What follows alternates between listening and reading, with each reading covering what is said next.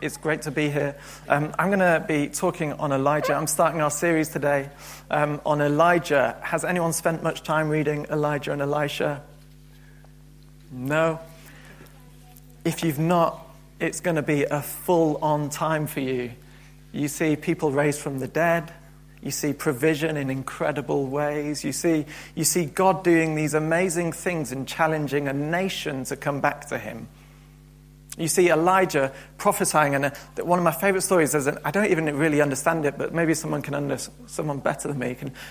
There's an axe and it falls in, uh, the head of the axe falls in, into the water and it sinks. And this worker's really worried because it's, he's borrowed it off someone, and, and he's like, oh my goodness, like, I've lost the axe and the axe is gone. And Elijah comes and he prays and, and it floats up. This metal axe floats. The, it's just full of the miraculous power of God. Let's just be Elijah and Elisha, are just these heroes. And, and actually, Elijah is someone on, um, when, on the Transfiguration, when Jesus is on the top of the mountain. Elijah is the one that represents the prophets of the Old Testament. He is the, the radical one that God says, actually, no, this is the representation of the prophets. And some of the other prophets were pretty radical, if you're thinking of Ezekiel and Isaiah and, and Jonah. And, you know, like they're, they're radical people.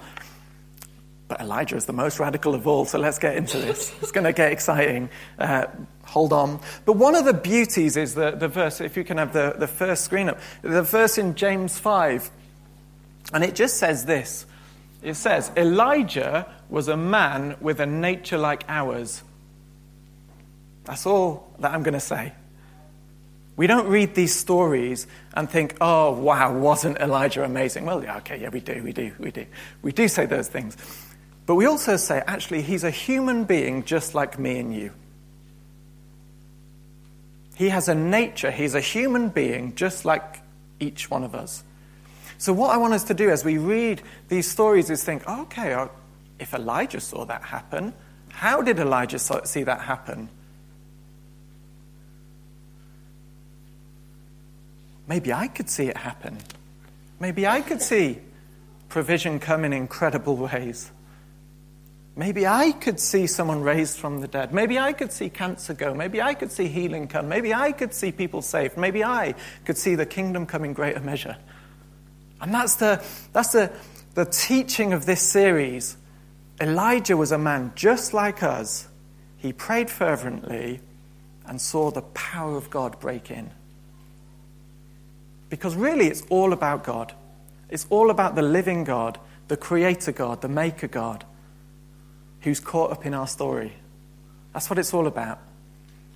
Today, I'm going to be focusing on prayer. Can I get a show of hands if people feel like they could preach on prayer really happily and comfortably and think, oh, look at me, I'm good at praying? Good laugh there. I think it's one of those things that makes people kind of think, oh, I feel a bit, not everyone, not everyone, but makes us feel, oh, I could be a bit better at that. I could devote a bit more time to praying. I, I could, oh, I could pray a bit more and effectively.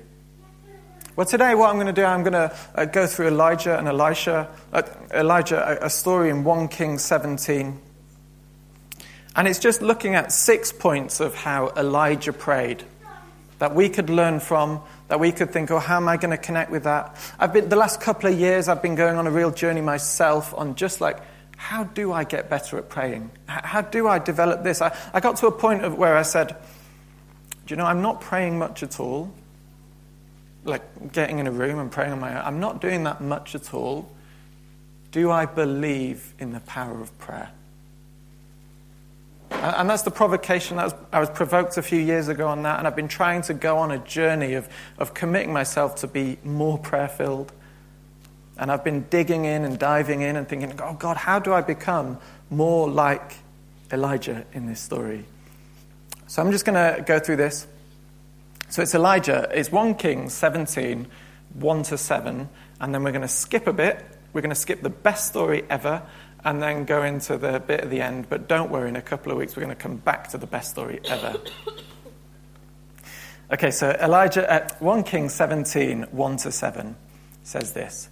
Now, Elijah, the Tishbite of Tishbe in Gilead, said to Ahab, As the Lord, the God of Israel, lives, before whom I stand, there shall be neither dew nor rain these years except by my word.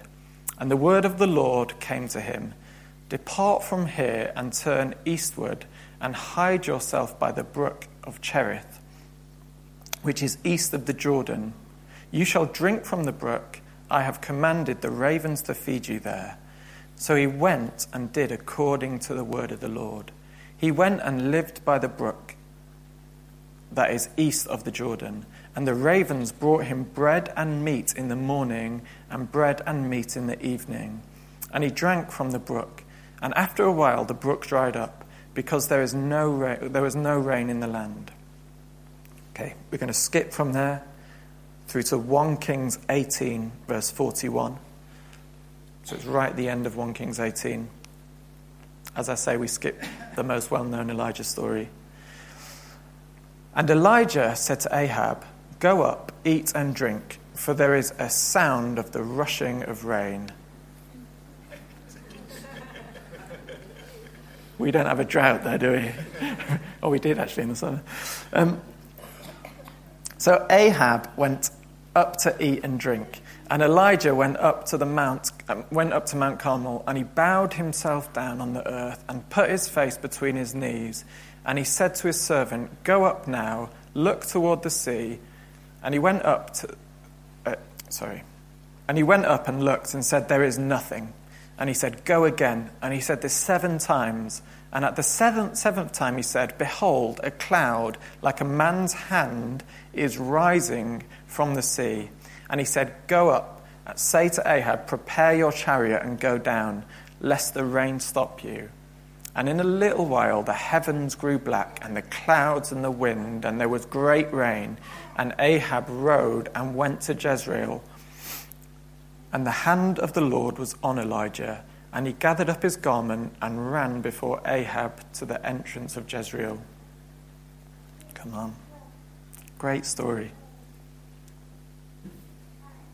I just want to set the scene. The scene is set in 1 Kings 16.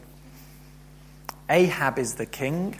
So 1 Kings 16, verse 29.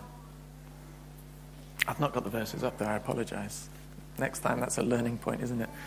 But if you've got your Bibles, 1 Kings 16:29 tells us about Ahab, and it tells us that Ahab became the king of Israel, God's people. But he was a terrible king. He was an awful king, and he led the people away from God. He continued in the way of the king before him in leading God's people away from God. And he led them so far that it says that he actually married someone of a different nation who was called Jezebel. Some people may have heard of Jezebel. And Jezebel led him to worshipping another god called Baal. And he set up a temple for Baal and he set up an Asherah pole for Baal where people would come and pray. Now, one of the things that, that this Baal, this, this god uh, of the other nation, was meant to be good at was giving rain. That was one of his main kind of giftings, this God. I mean, kind of, you go to him, there was lots of different gods. He was the one that you'd go to and pray for rain. So when Elijah says there's going to be no more rain for it's three and a half years until the Lord of Israel says this, he's saying Baal is terrible. Baal is rubbish. He, he's putting it to him. You cannot, you cannot go to Baal and have any power. But he's coming in and he's talking to Ahab, who's leading this nation in his own way, his own selfish way. Cool. That's where we are. And Elijah's bringing this message, and he's bringing a message which is against Ahab. It's quite a dangerous thing to do, speaking against the king. Elijah kind of just shows up here. This is the first time Elijah's mentioned in 1 Kings 17. It's the first time he's spoken about. He's not spoken about before. He's not introduced. We don't know his history. We don't know all of that all of a sudden Elijah is in the presence of the king condemning him. Basically, that's what's happening. It's an amazing story, but the king is listening. He must have had a backstory of getting into the king's presence.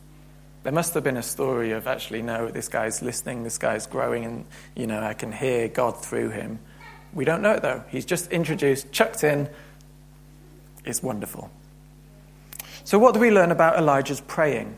Elijah's praying that enabled the rain to stop for three and a half years. What do we learn? The first thing that, I've learned from Elijah is that Elijah got alone with God.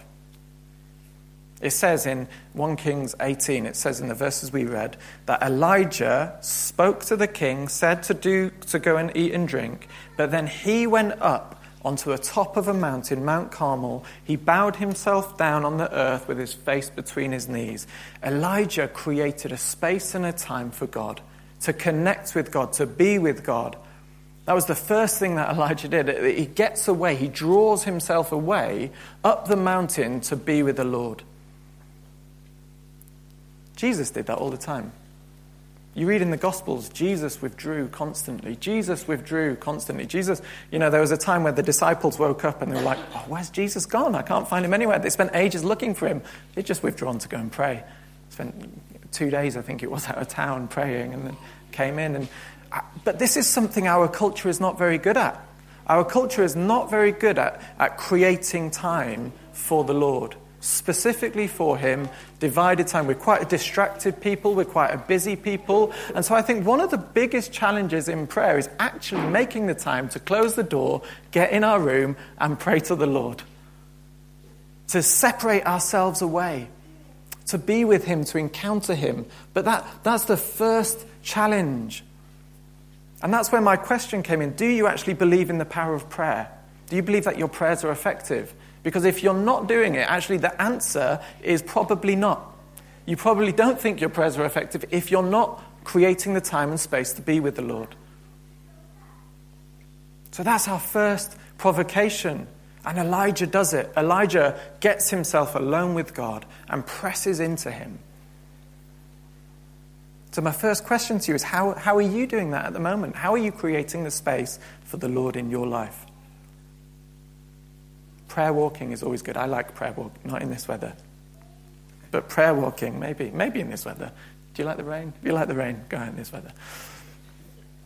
Create space for the Lord. That's the first provocation. Create space for Him. Separate yourself out.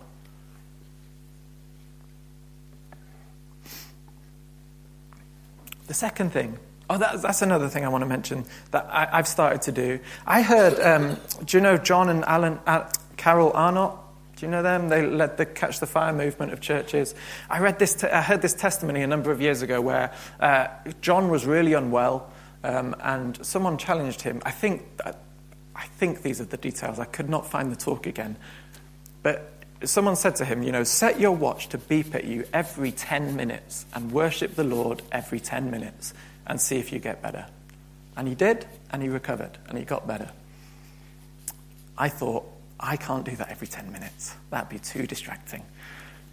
But I decided to have a watch that beeps at me every hour. And it doesn't actually, it's not an alarm, it's just a signal. It just beeps. So sometimes I hear it, sometimes I don't hear it. But I, I got a watch where it's like, okay, I'll, it'll beep at me. And, and so I, I allowed myself, I created a way for me to be distracted from what I'm doing in order to prioritize the Lord. And it's just a simple thing that I think, ah, you know, it really works because it actually, it snaps you out something. And you can be in a really stressful thing and you can think, oh, what am I doing? And it just snaps you out and you think, okay, Lord, I need your help with this. God, I need you to be in the midst of this. God, I, I want you. Help me. Lord, I worship you. I praise you. It's just a really practical thing of creating a moment in your day. If you can't spend an hour, or you, can't, you know, create moments in your day. The second thing is this Elijah knew exactly who God was. Exactly who God was. Where it says, uh, his declaration, he talks about the Lord. Now, in most translations of the Bible, the Lord is in capital letters, L O R D. That means it's translating the word Yahweh. It's translating the, the word Yahweh. So, whenever you read the Old Testament and you read Lord in capital letters, it's translating the, the, the uh, covenant name Yahweh. The, the name that was given in Exodus 3, where the Lord first presented himself to Moses and said, I am that I am. And that, that's what Elijah's going to here. He's saying, actually, the Lord, the, the one true God, the Lord, not Baal, not another God, not another thing, not something else that can help. He's going to Yahweh, the maker of heaven and earth, the one true God, Yahweh. And he whispers that, Yahweh, Yahweh. Actually, the, the song we sang at the beginning was about Jehovah. Jehovah, the word, is actually the same as Yahweh. It's the same translation uh, that came through. So when it says Lord, it says Yahweh. But, but what I also love, and I was reading Exodus 3 this week, and uh, the song, Robin, that you started with was really good because actually what it does is Yahweh, whenever you read about him, he catches himself up in his people.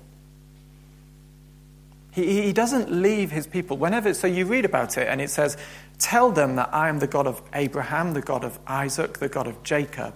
Whenever you read it, whenever you see that word Lord, he often says the God of Israel. He says it here, the God of Israel. He captures himself up with his people. He's not a faraway God. He's not this distant God. He is Yahweh, the maker of heaven and earth. But he chooses to be involved in his people. He chooses to be surrounded by us and catches up in it. He chooses to identify himself with his people. That's incredible, isn't it? And Elijah, Elijah knows this. Elijah knows that the Lord, Yahweh, cares about his people. And that's the declaration, that's the prayer that he's making. And again, going back to Jesus, Jesus, uh, when, when the disciples, this is an encouraging thing. Do you know the one place in the Bible where the disciples asked Jesus to teach them something was about prayer? That's, that's the one place. He said, Teach us how to pray. so uh, that encourages me anyway. Teach us how to pray, Lord, give us help. Um, but Eli- uh, um, I forgot where I was now. Jesus starts the Lord's Prayer with Our Father. Our Father. And that's another way of us just saying, you know, that, that is an identification with who God is and who we are. We have to remember who God is when we come to Him. He's our Father, Abba Father, the one who loves us, the one that's intimately connected. I love the moment, Robert. I keep talking about you. I'll keep talking about you anyway. What's your son's name? Ezra. I loved it when he came here. I, honestly, I really loved it. it. It was, you know, I just, I saw him looking up to you with his little guitar, and he just wants to be like you. And, and it's, it's amazing because actually that's, that's a picture of who we should be with the Father. We should be looking up to the Father, think, I just want to be like you, Father. I just want to be more like you. And, and, and for that, we need to get close and we need to, to cause some trouble and we need to, you know, we need to do that. But it's wonderful the presence, you know, that we can have with the Father and we can get to know Him and He allows us to get to know Him. Oh, it's, a, it's, a, wonderful thing. The, the second thing that we have to remember is that the Father wants to be known by us and wants us to know Him. And as we pray, as we spend time with Him, that's a real key thing. I have to hurry up because it's as the youth come in. So, how are you doing in that? Are you getting to know the Lord? One thing that I've been practicing doing is reading Deuteronomy 6 at the beginning of my day, and it's just like the Lord is one Lord. He is God, He is Yahweh. That's what the Jews do, and it's what we should do. And it says we should love the Lord our God with all our heart, soul, and mind. And that's one way of just getting to know and remembering who the Lord is in our day. Okay, I'm going to race through the next six. I can't count the next four. The next thing that he did, he, uh, Elijah submitted himself to the Lord.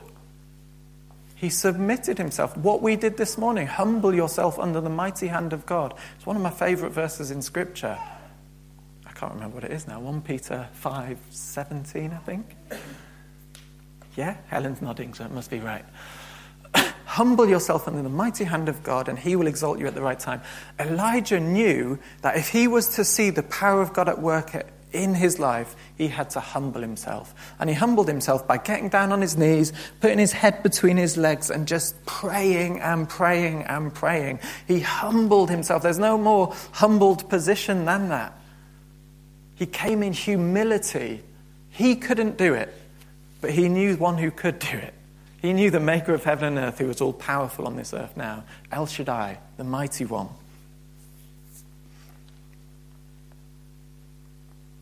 And I think something else I just wanted to mention in there is, is confession. And I think the practice of confession is really important. Elijah was a man with a nature just like ours. That means he was a human and he failed sometimes. That means that it was important for him to get before the Lord. It describes him in James as a righteous man. So he was obviously righteous before the Lord, which meant that he had to confess his sins before the Lord. Confession is a really important part of our lives. We all are people who fall short of the glory of God, and we all need to go to him and pray. 12 o'clock, I'll tell you what that is now. That's the other way that I'm using this watch this year. I've set an alarm for 12 o'clock, okay, every single day to pray for my non Christian friends every day. Because I'm like, I'm sick of them not coming to know Jesus. I'm tired of it. And so, actually, let's just, let's just pray now. Let's just, Father, I thank you that you're the God that loves people. I thank you that you love everyone that we know, Lord Jesus. And I thank you that your word says that you desire none to perish, but all to come to know you, Lord Jesus. So we declare now, Lord Jesus, and we speak life and salvation over our friends, our family, our work colleagues, our neighbors, Lord Jesus. We just speak life over them, Lord Jesus. Come and have your way, Lord Jesus. Bring salvation in, Lord. Thank you, Jesus. Amen. Sorry, that was an example.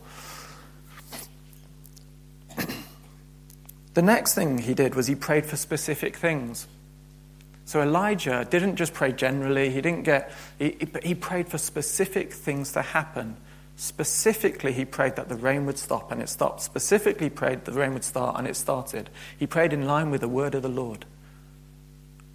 And that's what we have to do. And we have to pray for specific things to happen.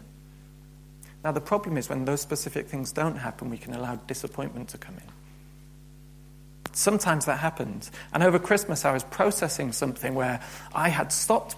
I, was reading a book, and I was re- it was talking about the testimony of God doing things. And, and I, I had to recall the fact that I had stopped praying for specific things because of a specific disappointment in my life where God hadn't healed someone. And I had to just process that through. But as you process it through, you start to think, okay, God, but you are Yahweh. You are the Lord, the Maker. I trust you. I know you have a greater plan. I know that I'm caught up in your plan. And you, you have to process these things. Because if not, you stop believing for the specific things to happen. And you stop believing and praying for the specific things to happen. And we need to be people who believe that God is active on this earth, who can do the almighty things that He says He can do. That's what we have to be. We have to be those people.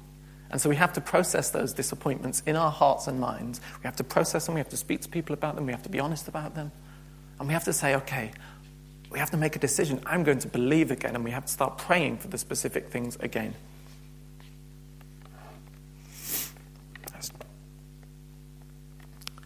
In James 4, it says, We do not have because we do not ask. We need to ask, people. We need to ask specific things and then it says in James 4 3, we do not ask because we ask with the wrong motive. So, what is our motive in asking for these things? That's something else we need to, to think through. And again, that's why I set my watch at 12 p.m. every day to pray for a very specific thing. Very specifically, that people would get saved. Very specifically, I've got a list of people in my diary, uh, and I, I just wrote it down because I know I forget otherwise. And so I just open my diary, it's the first page of my diary for the year, and I just have it in front of me and I just pray for those specific people, name by name, just every day at 12 o'clock. And don't be religious about it. You might miss a day. you, might, you might not do it every day, but just, just create habits. It, it, it, prayer doesn't happen by accident. You won't accidentally fall into a position of praying every day. Decision. You have to make decision and choice to do it. The fifth thing he persevered in prayer. Seven times he sent his servant down to check. Seven times. Imagine, he, imagine you were the servant. Just, just imagine. You have to go down the mountain to the sea to have a look. Nope, nope, not there. Back up the mountain to Elijah. Nope, nothing there. And he sends him seven times again and again. Imagine what the servant's thinking. Oh, come on, it's not happening. But Elijah persevered in prayer. He pressed in and he held on to what God had said and he pressed down and he got himself down and he said, Come on, Lord, these are your promises. This is what you have promised. This is what you've spoken. This is what you have done. And again and again, how many times have we stopped on three? How many times have we stopped on four? How many times have we stopped on six? Think about that. If you stop on six, the seventh time it's going to. I can't promise you every time, seven times it's going to happen. But how many times have we stopped? God, we humble ourselves unto God under His plan, under His timing, and at the right time, He will exalt us. I believe that we need to be people who are persevering. I love that story in Luke 18 where the, the widow is. Uh, Jesus says that there's this judge who is a horrible judge, and there's this widow who really wants something to happen. Uh, and he says, This is, this is a. Let's not go there he says this widow just keeps on begging and nagging and, and, and, and badgering this judge until this judge goes, oh, I can't take this woman any longer. Stop nagging me. Have what you want. That's what Jesus is teaching us on prayer. but he says, How much more is the Father, who is a good Father, a merciful Father, how much more will he answer the prayers of those who keep coming to him? If a judge is going to do it who doesn't really care for the woman, how much more is this Father going to do it? Perseverance in prayer. The persistent widow. Let's get in there. Let's keep on knocking, seeking, asking, knowing that God listens and does. The sixth thing is this He listened and he obeyed. So he created space in his prayer to hear what God was saying, to listen to what God was saying. He stilled himself enough to be able to hear. This is, okay, this is the word of the Lord. This is what he's asking me to do. The, a, a, good example is the fact that, that he, he, he, who knows that you wouldn't speak to the king without a word of the Lord? you wouldn't speak in the way that Elijah spoke to the king without a word from the Lord. He heard the word of the Lord, but then he also heard the word of the Lord which directed his next footstep. He said, Go over there. And as he did that, he saw the provision of God. And I think we, we can be these people. We can be these people who hear from God if we create the time and space to hear, hear His word. And we can follow after Him. And as we follow after Him, as we do the things, the things that don't really make sense. Why would I go and live near a brook? Like there's no provision there, unless God is going to do what God is, says He's going to do. So sometimes it takes kind of trust and faith in obedience to hearing and doing the Word of God.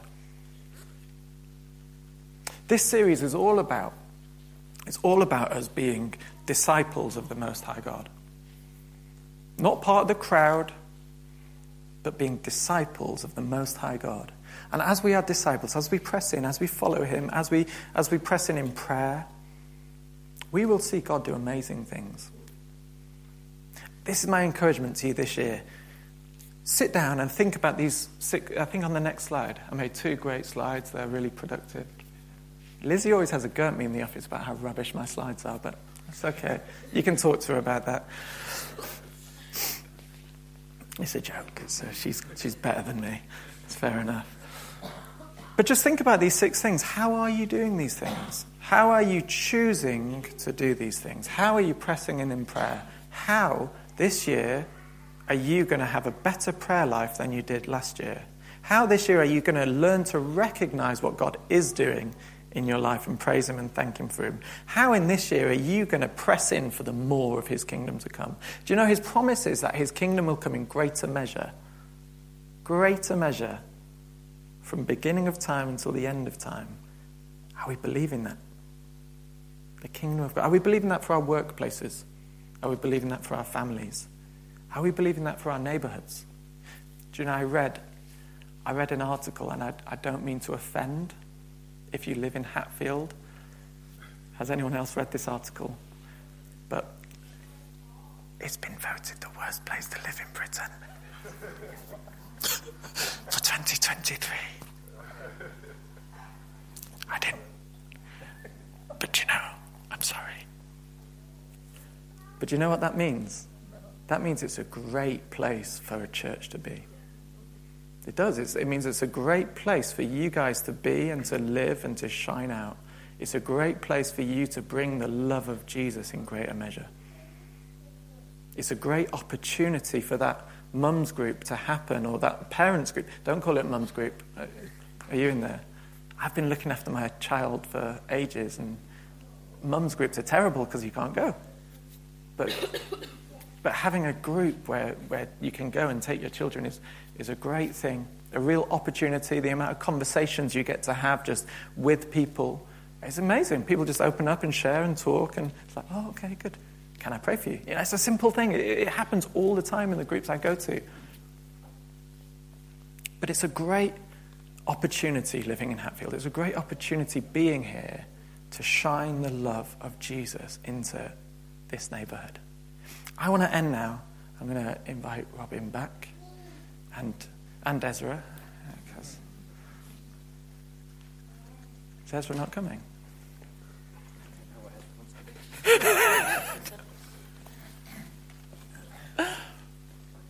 Has he got his guitar? Excellent stuff. Is it a guitar or a ukulele? It's a guitar, come on. And I actually just want to end.